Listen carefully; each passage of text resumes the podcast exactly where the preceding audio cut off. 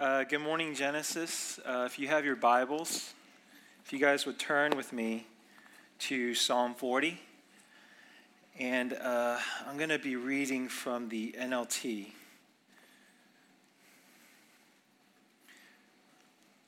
Psalm 40. I waited patiently for the Lord to help me. He turned to me and heard my cry. He lifted me out of the pit of despair, out of the mud and the mire. He set my feet on solid ground and, seat, and steadied me as I walked along. He has given me a new song to sing, a hymn of praise to our God. Many will see what he has done and be amazed. They will put their trust in the Lord. Oh, the joys of those who trust the Lord, who have no confidence in the proud or in those who worship idols. O Lord my God, you have performed many wonders for us. Your plans for us are too numerous to list. You have no equal. I have tried to recite all your wonderful deeds. I would never come to the end of them. You take no delight in sacrifices or offerings. Now that you have made me listen, I finally understand. You don't require burnt offerings or sin offerings. Then I said, Look, I have come as is written about me in the scriptures. I take joy in doing your will, my God, for your instructions are written on my heart. I have told all your people about your justice. I have not been afraid to speak out. As you, O Lord, well know, I have not kept the good news of your justice hidden in my heart. I have, ta- I have talked about your faithfulness and saving power. I have told everyone in the great assembly of your unfailing love and faithfulness. Lord, don't hold back your tender mercies from me. Let your unfailing love and faithfulness always protect me. For troubles surround me, too many to count. My sins pile up so high I can't see my way out. They outnumber the hairs on my head. I have lost all courage. Please, Lord, rescue me. Come quickly, Lord, and help me. May those who try to destroy me be humiliated and put to shame. May those who take delight in my trouble be turned back in disgrace. Let them be horrified by their shame. For they said, Aha, we've got him now. But may all who search for you be filled with joy and gladness in you. May those who love your salvation repeatedly shout, The Lord is great. As for me, I am poor and needy. Let the Lord keep me in his thoughts. You are my helper and my Savior. Oh my God, do not delay. Let's pray. God, thank you so much for this time together. Uh, we pray, Lord, that this psalm, written by your servant David, would be a psalm that would pierce through our hearts, uh, would be a psalm that would speak truth to us in the different places that we are, the different, different stages of life and different stages of faith, God. Um, we all find ourselves in the waiting room, and I just pray that your truth and your hope would meet us there in that place. Uh, bless this time that we have together now, and it's all this we pray in Christ's name. Amen. We hope that the book of Psalms has been uh, a blessing to all of you guys this summer. And uh, the Psalms have always been a favorite book of mine since I first became a Christian. And uh, I would encourage each, every one of you guys, no matter what stage of faith that you're in, to continually find yourself in the book of Psalms. And the reason that I think the Psalms are so special is because they deal with every kind of human emotion out there joy, anger, uh, peacefulness, frustration, anxiety, happiness. They're all in there. And the way that the Psalms play out is that uh, these emotions uh, are actually written to music. And so when you read the book of Psalms, you're actually reading lyrics to actual songs that we probably don't we don't know the melody to, but they're lyrics to songs. And so they're short, they're to the point, they're raw, and they're honest. And it's in being raw and it's in being honest that we get a window into the intimate relationship that David had with God. And so, what do we know about the Psalms? We know that King David wrote about, you know, about half of them. making him one of the most famous uh, worship praise leaders of all time. Because think about how many uh, millions of people have come to faith, have come to be closer to God through these songs that he wrote. Even as a young shepherd boy, uh, King Saul, who was before King David, was tormented by an evil spirit. And the only thing that could soothe his mind in all the kingdom was uh, David's music as a young boy. And so now we see here in Psalm 40, one of the most famous Psalms, that the boy has grown up, he's now a king, and he's written here a really famous song, and it's about waiting. But to be honest with you guys, I don't think anybody here loves to sing about waiting. You know, we hate to wait. Uh, for, for example, if you look at technology these days and how it's catered to, and it even creates uh, instant consumers out of people. You know, uh, this is for the older generation, uh, but remember when you were promised to get your package when you ordered it online in 10 days? And it was a really awesome thing when it came in like eight days, right? Now, everything that you order, it better come here in two days, or you're going to be making some phone calls, right? We no longer have to wait at a restaurant or for a taxi. Uh, there's an app for that. Did you guys know that there's an app for dating now? Uh, you no longer have to go out, meet somebody, get a phone number, wait your standard two days before you ask them out. They're all on your phone. uh, there's an app for that. Um, marketing professor uh, Jana Kierman at the University of Texas said that the need for instant gratification is nothing new, but our expectations of instant ha, uh, has become faster. And then as a result, our patience is now thinner, more than ever. Imagine how thin your patience must be when it comes to God, you know, with his long, white, flowing beard and his robe and his knee high sandals, floating on a cloud, saying words like thou and shall, right? Some people might think that waiting for people is one thing, but waiting for God, oh my gosh, that's got to be one of the hardest things to do. Musician Tom Petty says that waiting is the hardest part. But from our passage this morning, what if waiting wasn't just something to bide the time, right? Like you're sitting in a doctor's office.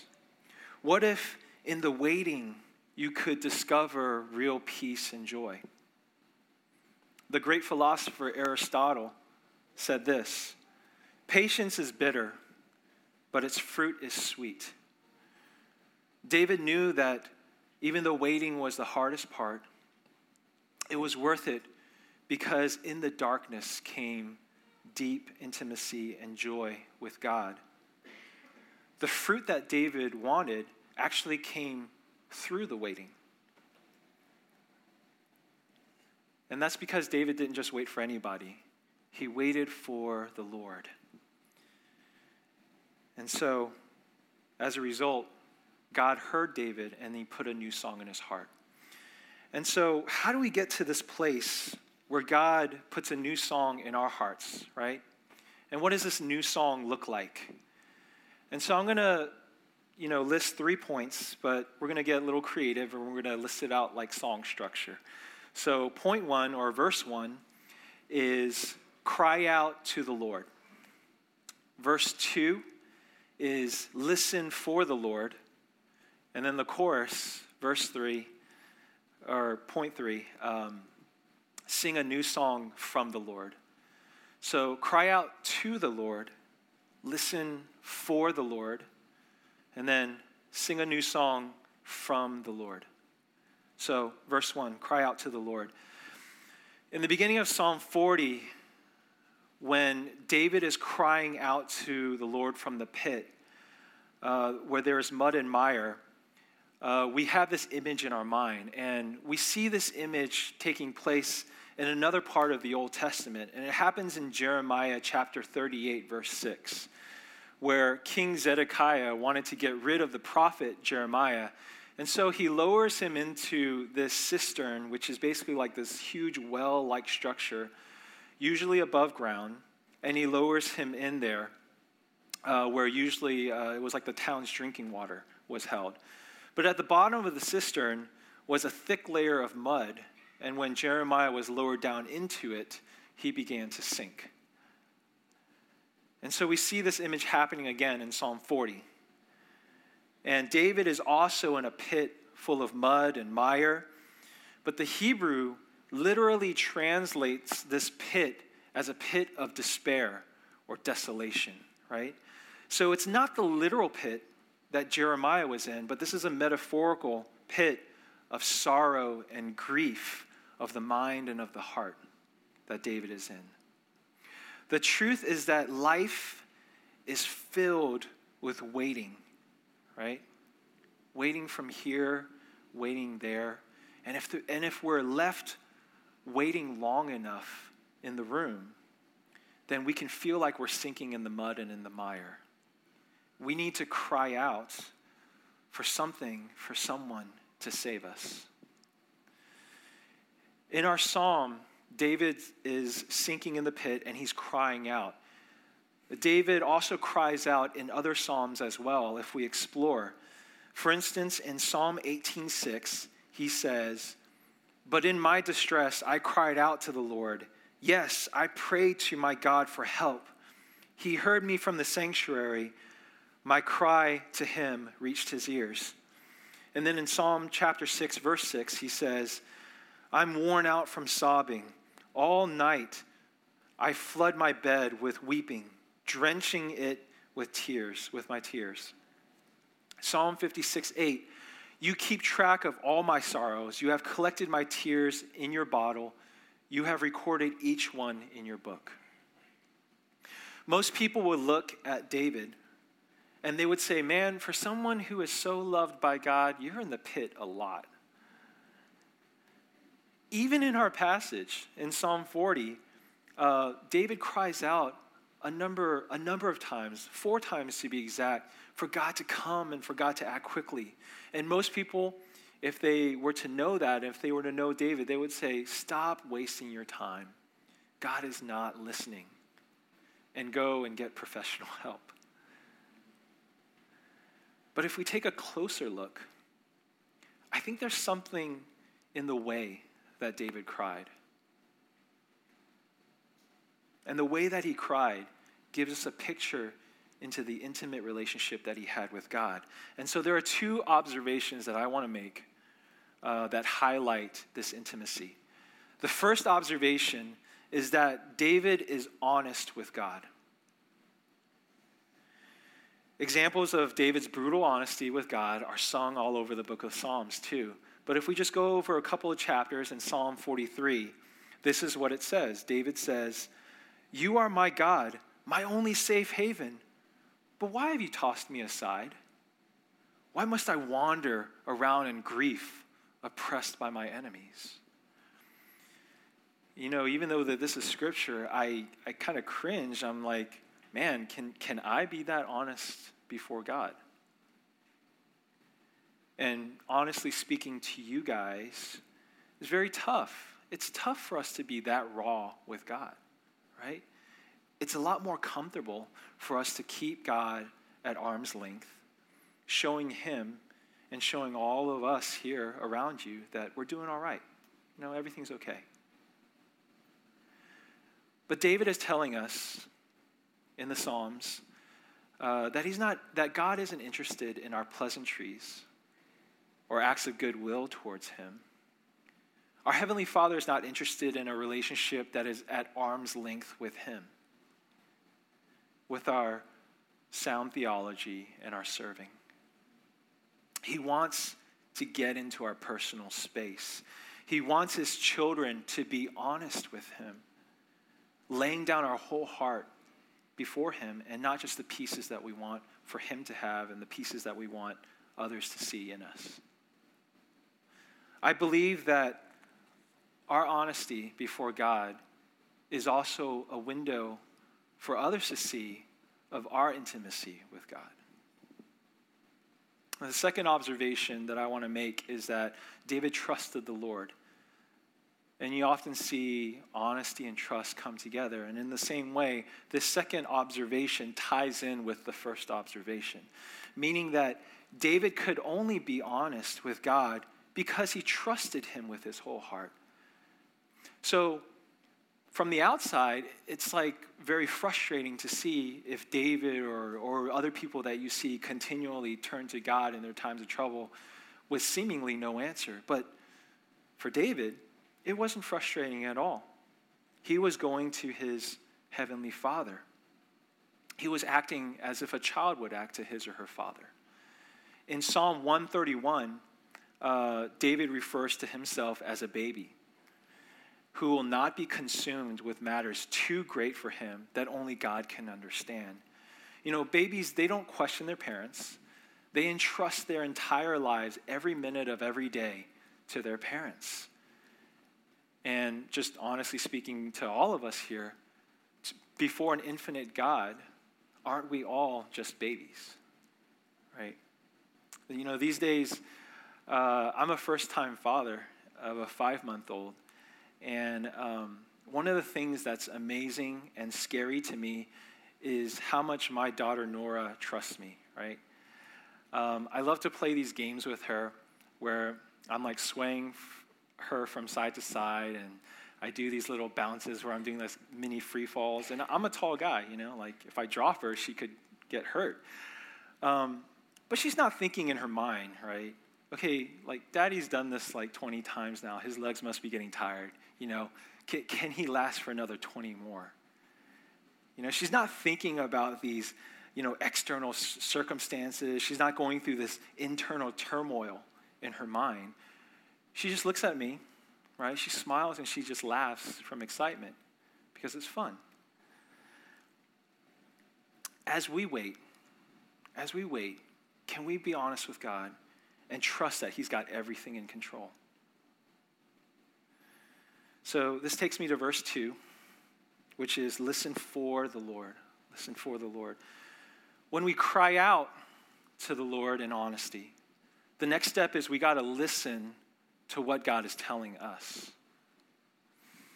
When was the last time that you guys um, got a song stuck in your head? A track that just kept going over and over again, looping, like unconsciously, right? So, okay, this is a little bit embarrassing for me to say, but about a year ago, I was going through a tough time, and um, Katy Perry saved the day for me. She came out with a, with a song called Roar, and I'll admit it, you know, like I, I think that she's got some catchy hits. And um, so I'm just listening to it, and I'm sitting in my office, and it just plays, right? Like just unconsciously. I'm just on my computer, and I'm just I've got the eye of the tiger. And then you go like to the grocery store, cause I am a champion. And you're gonna hear me roar. You gotta scoop that end, right? Um, and you know, if you're a guy, if you're a guy, you gotta be careful when a Katy Perry song wells up in you, right? You just gotta sing it. Like you don't wanna be doing it in the waiting room at a Jiffy Lube, right? where like there are guys around you with their car magazines decked out in their Patriots or their Bruins gear. Um, but we've all had that moment. We've all had that moment where we got a song stuck in our head. Uh, but let's go beyond, right? Let's go beyond the songs on the radio. What about the sights? What about the sounds? What about the messages that this world and our culture are conveying to us? You know, uh, whether we're aware of it or not, the music of the world never stops. It just continues to cycle. And if it continues to cycle in us, unfiltered and unchecked by what we know about God, then how can we not fall deeper into the pits that we find ourselves in? The world has its opinions about you, and the world has its opinions about God. And I'll tell you what, 99.9% of the time, they're wrong. And so, how much deeper can we find ourselves in the pit if that's going, that's just continually cycling in our head? So, the question is whose soundtrack are you listening to, right? Is it the world or is it God? David fought to listen to the Lord. In verse 5, he says this O Lord my God, you have performed many wonders for us. Your plans for us are too numerous to list. You have no equal. If I tried to recite your deeds, I would never come to the end of them. Now, what's David doing here, right? He's doing a comparison contrast thing. He is reminding himself that God is above his current circumstances. God isn't saying these words to him in that moment, he's saying it to himself, right? He's reciting God's promises to himself in the midst of being in the pit. He's preaching truth over himself while he waits for God. So even in despair, David has not forgotten God. And just as the prophet Jeremiah was, was lowered into uh, a literal pit, David is also lowered into his internal pit. But in David's internal pit, he sees a ladder. And it's a ladder filled with God's promises, God's faithfulness, what's going to eventually rescue him. And so when we are in the waiting room of life ourselves and find ourselves in the pit, the Bible tells us to remember God's goodness. The Lord is an anchor for our souls when we are in the pit. And uh, this is what it means when you trust in that. This is what it means to be a maturing Christian, a Christian that's growing in faith. Uh, but, but just to be honest with all of you guys, isn't it just easier? Isn't it more convenient to listen to people around you instead of what God's saying to you? And that's exactly what the Apostle Paul struggled with with the Corinthians. So, with the, the church of Corinth, uh, his complaint was that they were a ministry that, were, that was just following people rather than what God was telling them. 1 Corinthians chapter 3 verses 1 through 4 says this, "Brothers and sisters, I could not address you as people who live by the Spirit, but as people who are still worldly." mere infants in Christ. I gave you milk, not solid food, for you were not ready for it. Indeed, you are still not ready. You are still worldly. For since there is jealousy and quarreling among you, are you not worldly? Are you not acting like mere humans? For when one says, I follow Paul, and another, I follow Apollos, are you not merely human beings? You know, often we leave God uh, we leave what God is trying to say to us aside for what people are saying to us uh, right in front of us, especially when we're in the waiting room.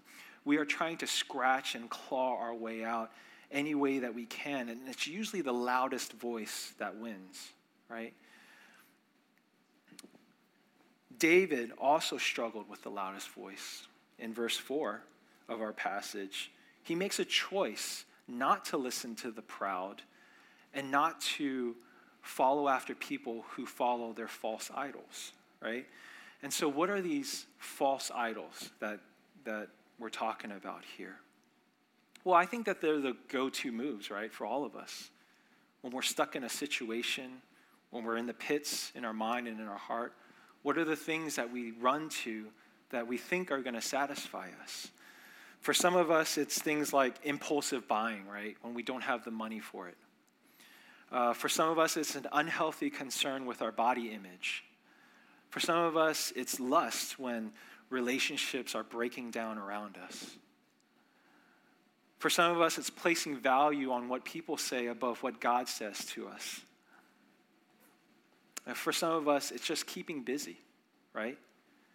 keeping busy because if you're busy, you don't have to think about the situation that you're in. If I'm busy, then there is no pit, right? Because I'm not thinking about it. But the reason why the Bible says that these are false idols is because they never satisfy. As soon as the thrill is over, as soon as we get what we want, we're left wanting more. They never satisfy. The truth is that we all suffer internally at different times in different pits. Because we are broken people and we still live in a broken world. The problem is that when we keep turning to the loudest voice in the moment, the natural consequence is that God's voice becomes dimmer and dimmer. And so, if God's voice is on the same playing field as the idols in our hearts, then how can God have any weight in our lives, especially when the pressure is on, especially when we're in the pit? King David, he listened to God's voice and he absorbed his words. God's words were planted deep in his heart and a solid foundation to stand on. So, even though David was stuck in the waiting room, he knew who he was waiting for. Our passage starts off uh, saying that David waited patiently for the Lord. It doesn't say that David waited impatiently for God knows what, right? The waiting is still the hardest part. It's still hard for David and for all of us, but it makes it a whole lot better when you know who's waiting for you on the other side.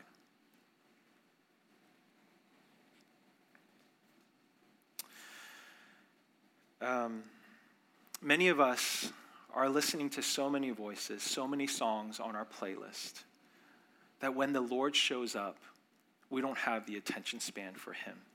And that's kind of what happened in the story of Mary and Martha in Luke 10.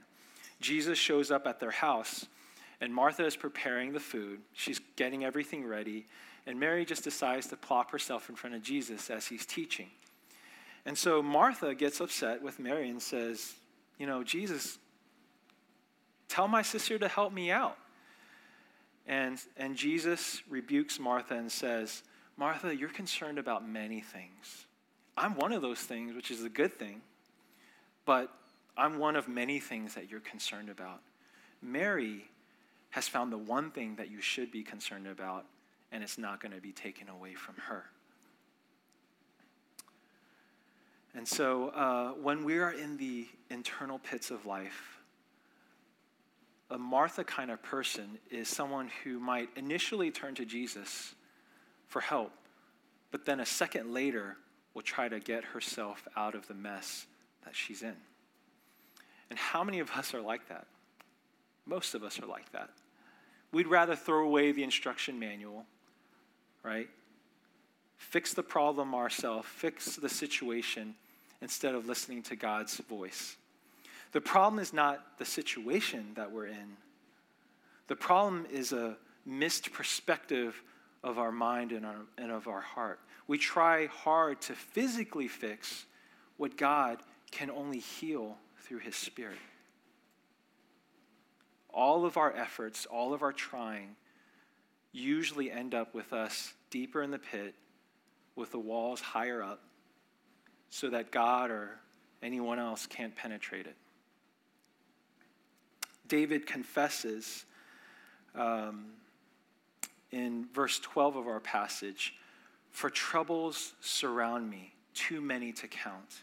My sins piling up so high that I can't see my way out. I have lost, they outnumber all the hairs on my head. I have lost all courage. And so, my question is have your sins piled up? Have you lost courage too? Do you need to confess before God that you've been trying to fix your situation when what you really need is for God to come and heal you by His Spirit? We all need fresh air when we're in the pit, a breath of fresh air. We all need a new song in our heart. And so that leads me to the final point, the chorus, which is sing a new song from the Lord. Back in the beginning of our passage this morning, when David cries out to God, uh, it says that God eventually turned to him and he heard him. He heard his cries. And then it says in verse 2 and 3, it says, He lifted me out of the pit of despair, out of the mud and mire. He set my feet uh, on solid ground and steadied me as I walked along. Then David says that God has given him a new song to sing, a hymn of praise to our God.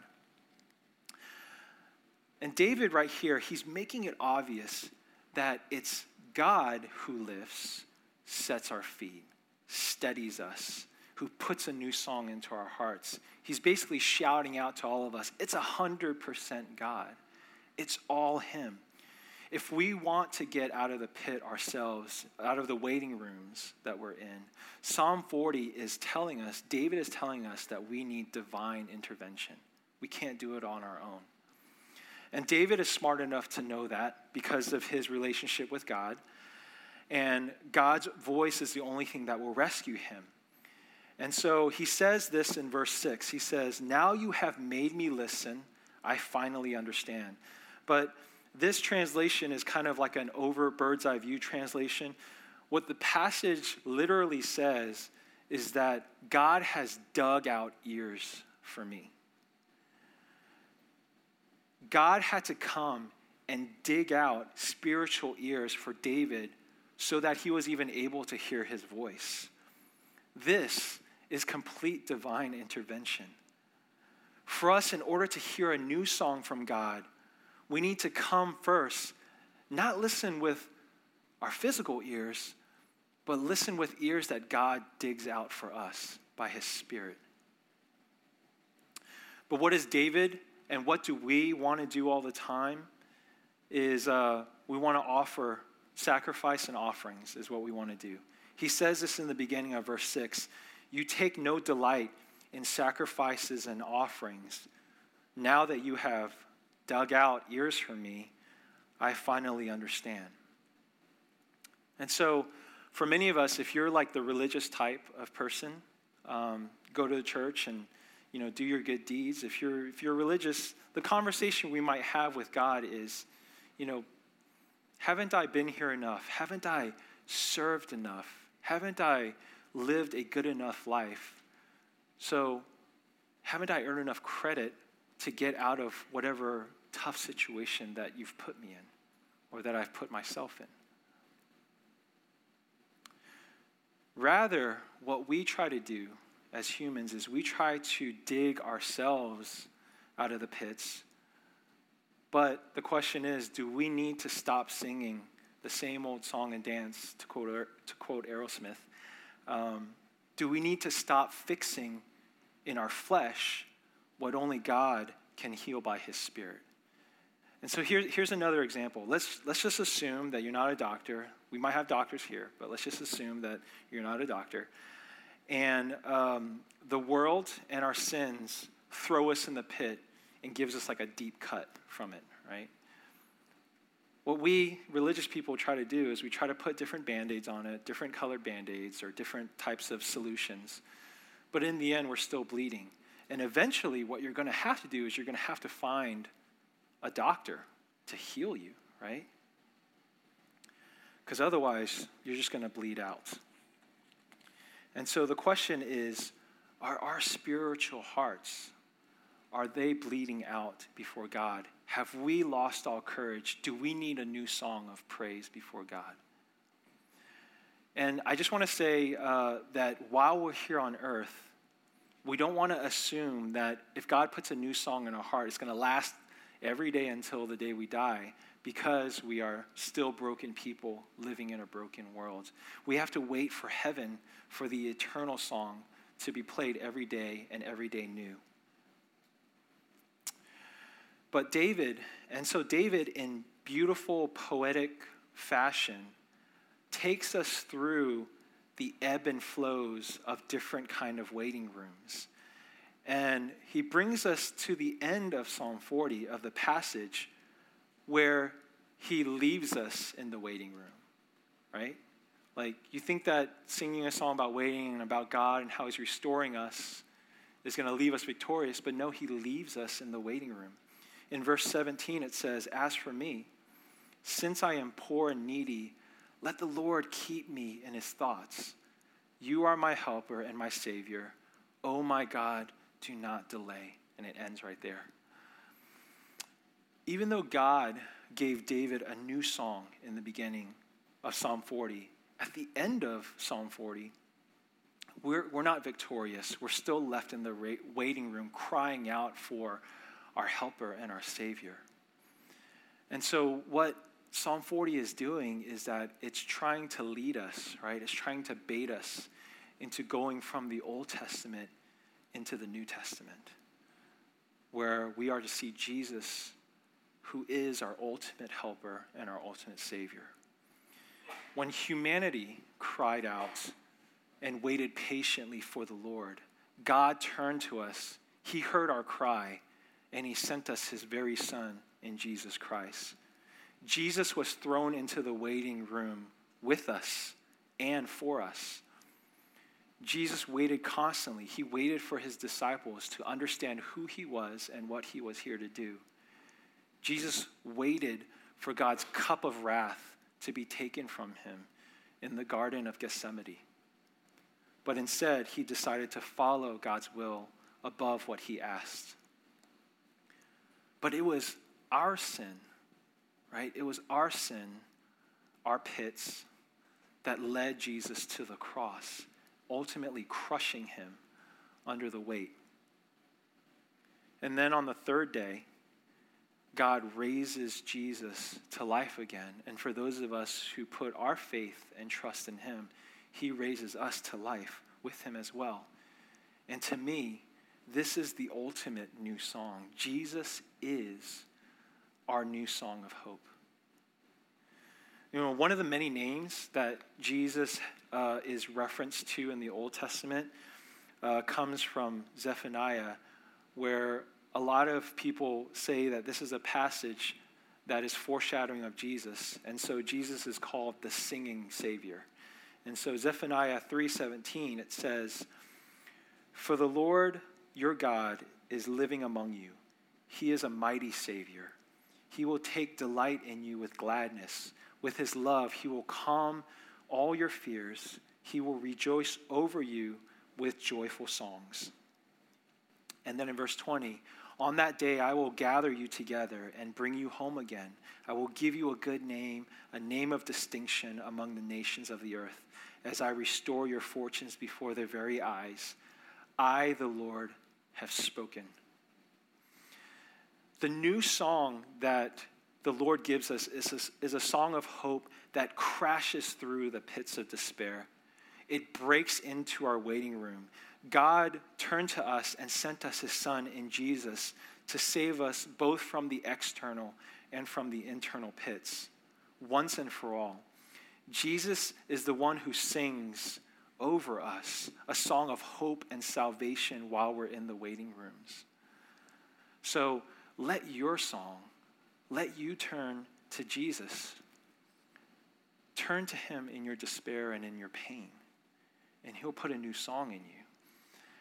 And so um, I want to share this example. Just, just last week, um, me and about 40 other worship leaders, we were in this web conference together with other well known worship leaders. One of the worship leaders um, in the web conference was Chris Tomlin. And uh, God has used Chris to supply like 70% of the songs that we sing here in the church today. And um, he was talking specifically about songwriting, and he was referring to uh, one of his songs, Whom Shall I Fear? The God of Angel Armies.